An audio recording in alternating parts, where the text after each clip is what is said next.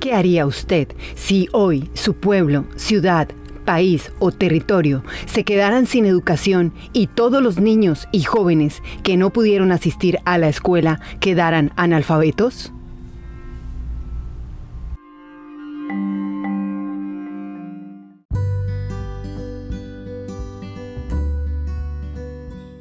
Yo buscaría un lugar tranquilo donde haya naturaleza para yo enseñarle a esos niños lo que yo he aprendido en clases y no se queden sin conocimiento.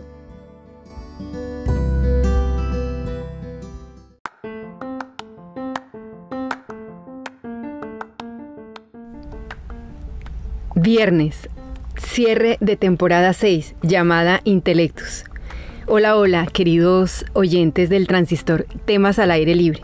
Muy contenta de estar nuevamente aquí, transmitiendo para ustedes en la voz de Mara.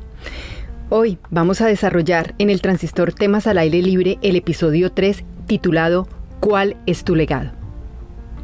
Pero antes de iniciar el desarrollo de este episodio, extiendo mis brazos con gratitud a la mamá y el papá de Sofía y Daniel. Gracias Milena y gracias Hugo por darme la oportunidad de compartir la reflexión y aporte de Sofía y Daniel, quienes a su corta edad nos brindarán con cada mensaje un alto grado de reflexión y de motivación. Vamos a comenzar el desarrollo de nuestro episodio 3 titulado ¿Cuál es tu legado?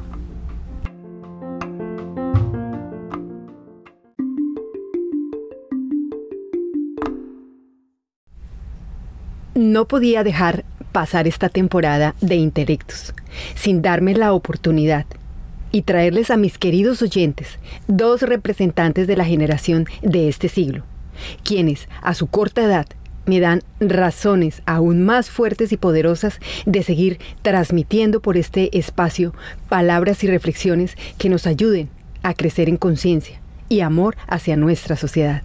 Dos niños estarán hoy enviando mensajes a través del desarrollo y desenlace de esta temporada que nos permitirán abrir un mundo de posibilidades, invitándonos con esto a ser partícipes activos de estas nuevas formas y espacios de aprendizaje que se están desarrollando en el mundo, en comunidades, barrios, pueblos, ciudades o en personas que como usted y como yo también seguimos pensando que la educación y este cambio de modelo educativo seguirán siendo uno de los pilares más importantes para el desarrollo, crecimiento, avance y transformación de este mundo. Bienvenidos. ¿Cuál es tu legado? Episodio con el cual finalizamos esta temporada 6 y que me motivó a invitar a Sofía y a Daniel, para que en mi compañía o junto a mí podamos los tres desarrollar este gran episodio. Extiendo mi gratitud para ustedes dos, Sofía y Daniel.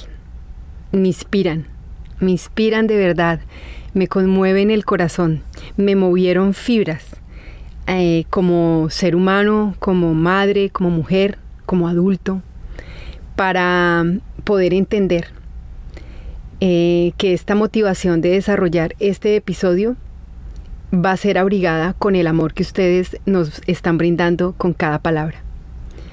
Y que como adultos nos dejan un arduo compromiso para trabajar en colaboración con los demás y seguir luchando por la transformación de nuevas formas de pensar, actuar y edificar, lo que sé que nos ayudarán a entender y a lograr lo que ustedes, como niños de esta nueva generación actual, piden y que son conscientes. Y además saben que en algún momento lograrán que esta civilización comprenda que todos aprendemos de todos y que comprendiendo esto nos permitirá gestionar y entender que no solamente se aprende y se enseña en los colegios, escuelas y universidades, sino que también se aprende de cada uno de nosotros, con nuestras acciones y reacciones, con nuestras reflexiones, y que además nosotros también aprendemos de cada institución o lugar donde compartimos con todos, porque cada uno somos como una institución educativa que tiene el objetivo de impartir enseñanzas, con nuestra humanización, esencial para que los demás aprendan de nuestras lecciones propias de vida. Ahora, queridos oyentes, el día de hoy voy a relacionar también la frase del episodio ¿Cuál es tu legado? Con el legado de un libro que nos regala una persona llamada Alfredo Hernando Calvo, quien escribió Viaje a la escuela del siglo XXI. Y por supuesto, todos los créditos para el profesor Alfredo Hernando Calvo, quien se describe como un apasionado de la innovación educativa, quien va descubriendo el mundo de escuela en escuela.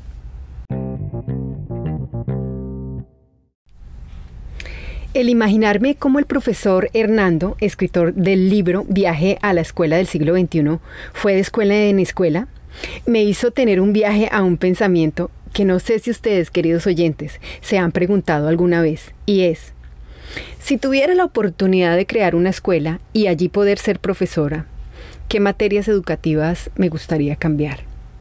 Pues les cuento, que no solo lo pensé, sino que pedí asesoría para poder saber qué materias podría cambiar, y le pregunté a Sofía, quien me contestó lo siguiente.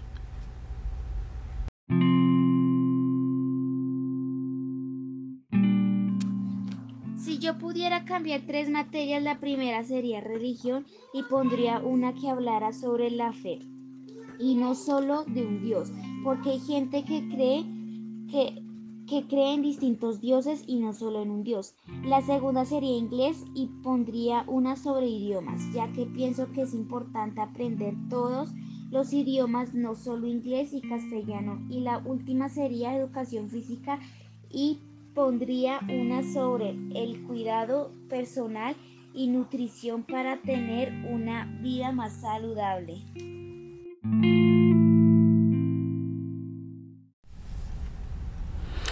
Literalmente yo solo profundicé en mi respiración, tratando de equilibrar eso que asesoró Sofía.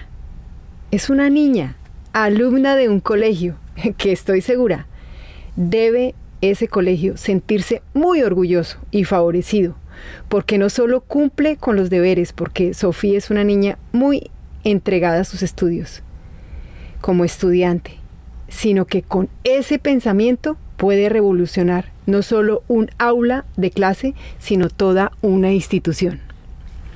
Sofía habla de cambiar la materia de religión, inglés y educación física, pero dando una profunda reflexión que genera el porqué de cambiarlas, y es la orientación que se le da actualmente a estas 3 materias, donde para ella la religión no solo es hablar de Dios, sino que nos invita a que deberíamos hablar de fe, y también nos recuerda que somos diferentes y únicos, porque aun siendo todos personas, tenemos la fortuna de tener y pertenecer a diferentes culturas. Por lo tanto, queridos oyentes, lo que es válido para unos y común para otros puede tener una variedad de representaciones, significados y valores, entre otros. Eso se llama diversidad. Por lo tanto, la religión debería ser enseñada, pero no bajo el concepto de una religión X, sino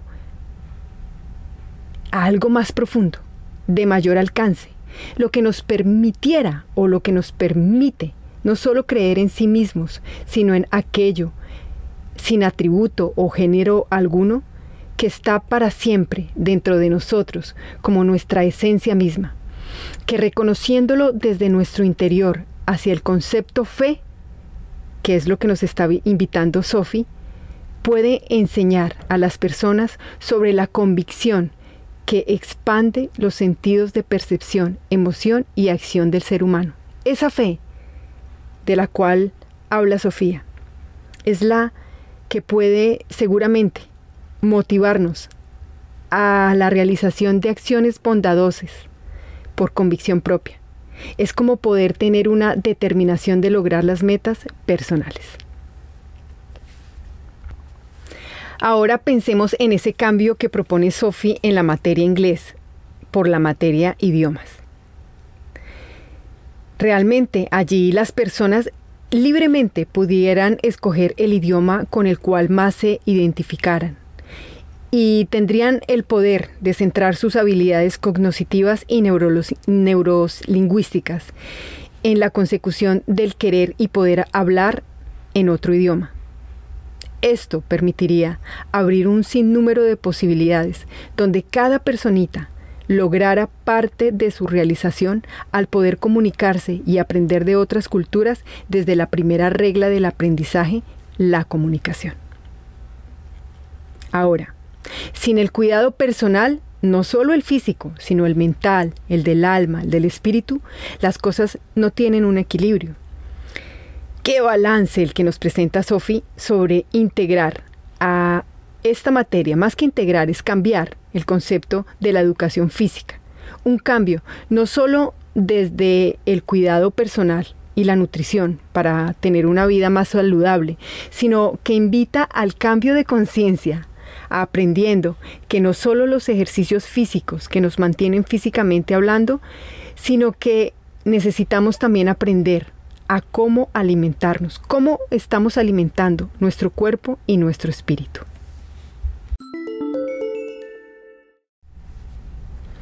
Y bueno, queridos oyentes, no solamente nos pusimos a imaginar con Sophie y Daniel abrir una escuela y cambiar las materias de una clase, sino que me puse a contarles sobre que yo cuando era niña jugaba a ser una profesora, ¿no? Entonces yo reunía todos mis muñecos, los sentaba y les dictaba clase. Pero les tuve que confesar que yo era una profesora muy estricta. Y recuerdo, les decía que eran recuerdos muy gratos los que debemos tener cada uno en nuestra niñez. Sin embargo, hablé con Sofía sobre esto que les estoy compartiendo a ustedes y le dije, Sophie, ¿qué enseñarías tú si pudieras ser profesora? Y bueno, les voy a compartir lo que ella piensa desde su percepción. Escúchenlo con detenimiento.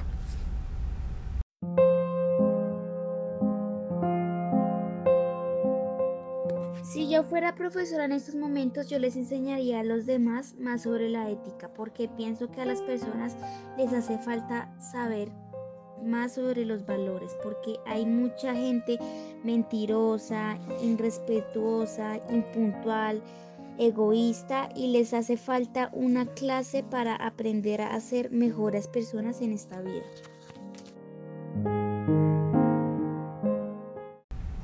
Si su corazón no se puso así arrugadito, arrugadito, como lo tengo yo en este momento.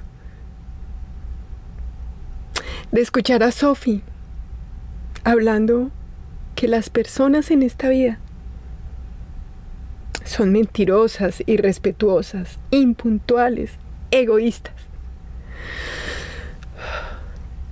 Wow, yo decía, realmente necesitamos un cambio ya, un cambio rápido, pero no rápido de velocidad y hacer las cosas como caigan, sino un cambio desde lo más profundo de nuestro ser, de nuestro corazón.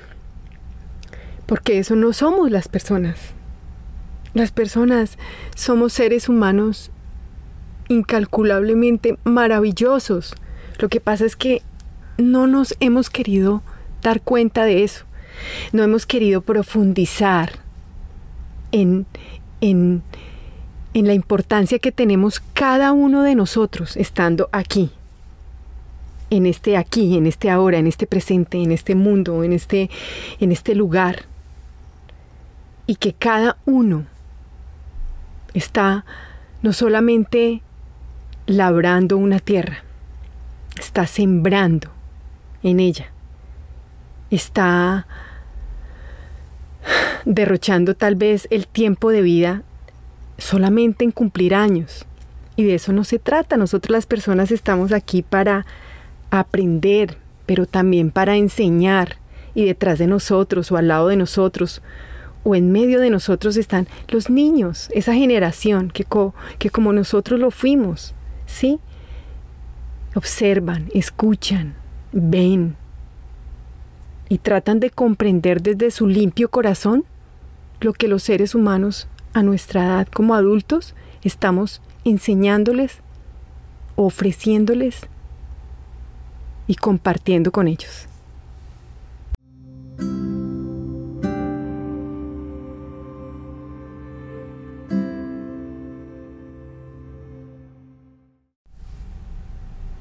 Bueno, y ahora, después de soñar con abrir escuelas, cambiar materias, ser profesoras o profesores, hay algo que me parece importante compartirlos del libro Viaje a la escuela del siglo XXI, donde el profesor Alfredo relata una escuela que pues muchos de nosotros tal vez ni nos imaginaríamos que se podría hacer. Y les cuento brevemente la historia. Es un joven de descendencia hindú llamado Bunker Roy.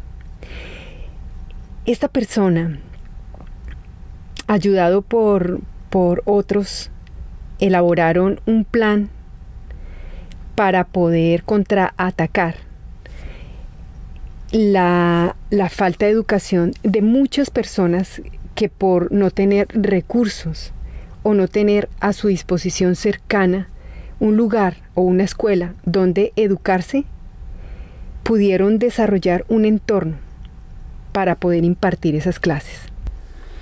Roy y sus amigos no se dieron por vencidos porque ellos pues averiguaron sobre la regularidad en los colegios, qué solicitaban para poderlo abrir. Y en lugar de seguir al pie de la letra las instrucciones de los planes de estudio, se pusieron a redactar en comunidad, o sea, con el grupo, con la ciudad, pongamos, con el pueblo. Con cada una de esas personas, juntos hicieron un cambio, basados en dos grandes preguntas. Y se preguntaron, entre esa comunidad, que qué necesitaban aprender y cómo querían aprenderlo.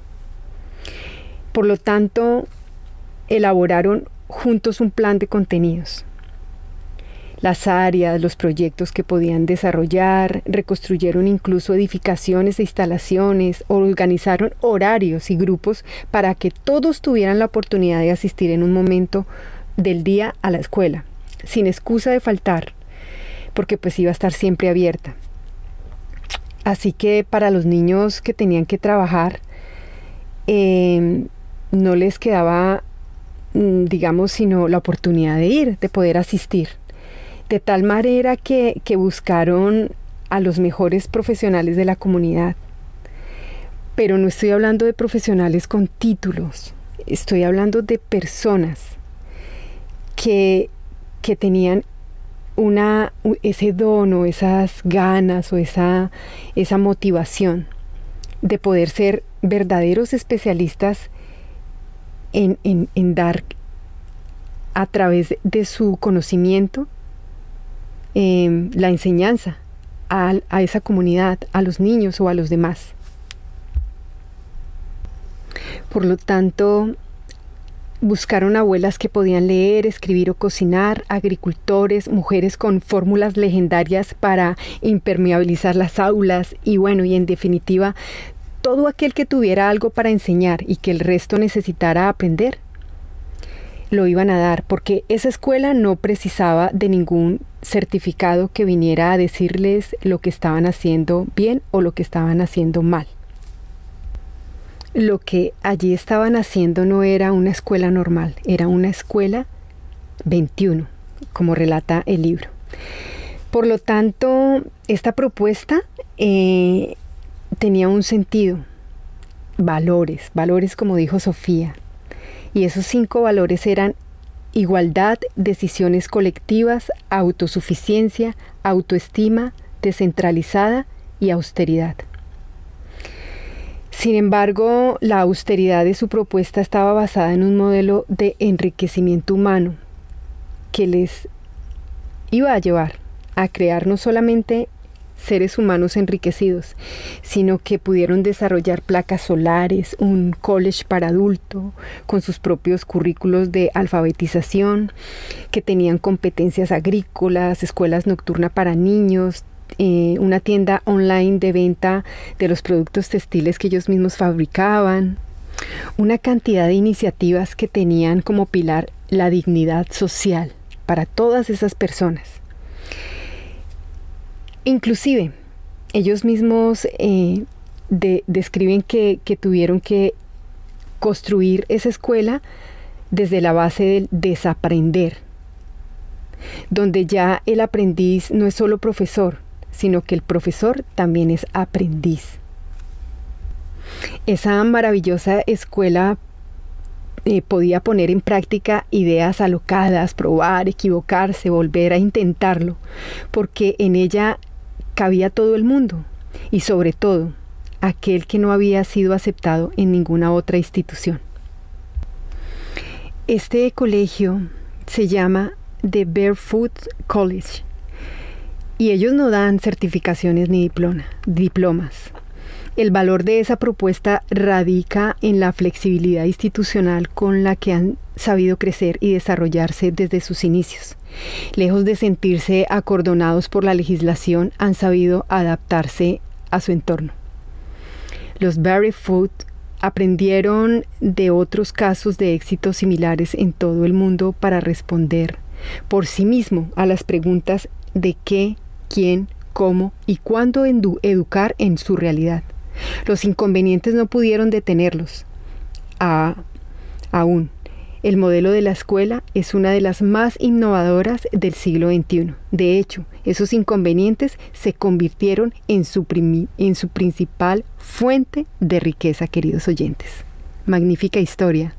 Invitadísimos de verdad a que lean este libro. Es muy profundo, muy didáctico y navega, el escritor navega por muchos países para poder conocer la innovación que han tenido que hacer comunidades enteras para no dejar terminar, ni acabar, ni disolver la educación que es tan importante para el ser humano.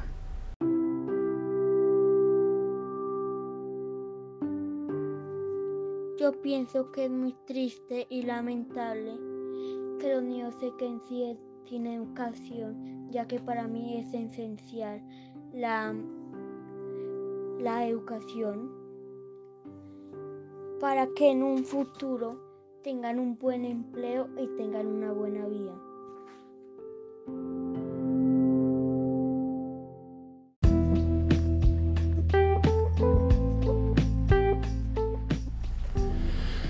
Daniel dice, la educación es esencial para un buen empleo y una buena vida.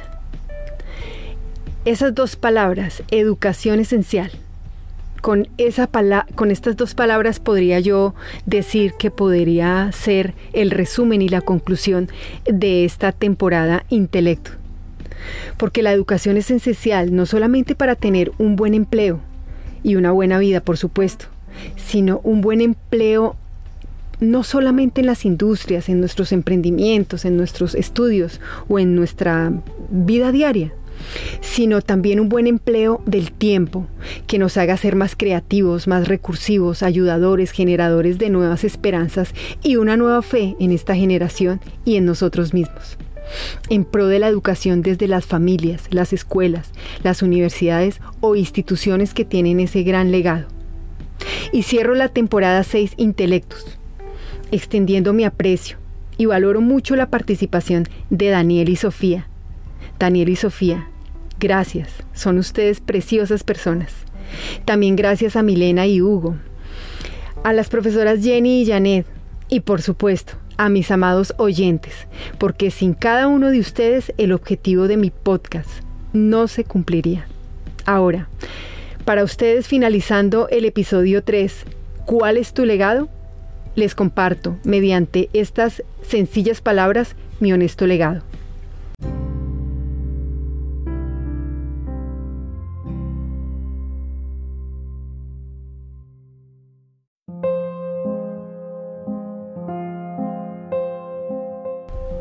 lo que nos permitiría continuar aprendiendo y enseñando. Será el cambio que viene desde nuestro interior. Ese sentir, esa conciencia que se renueva cada vez que afrontamos con amor y gratitud lo que nos sucede cada día y que nos abona a ese crecimiento donde valoramos una breve sonrisa, donde cada día al acostarnos, al levantarnos, en el transcurso del día, hablamos desde la gratitud para estar viviendo una vida que podemos transformar, dejando atrás el rencor o nuestros pasados o nuestros recuerdos nublados, abriendo y dándole cabida a un espacio donde cada día las bases del sentir sincero y coherente sea igual de coherente con lo que pensamos, decimos y hacemos. Recuerden lo que nos dejó escrito Aristóteles: educar la mente sin educar el corazón no es educar en lo absoluto. Gracias, queridos oyentes. Abrazos fraternos, un feliz fin de semana. Espero que entren en reflexión, que compartan en familia, que hablen con sus hijos, que conversen, que se reúnan y que multipliquen cada una de estas enseñanzas que nos dejan hoy Daniel y Sofía, porque salen de sus genuinos corazones. Los quiero mucho. Chao, chao. Cuídense y salud completa para todos.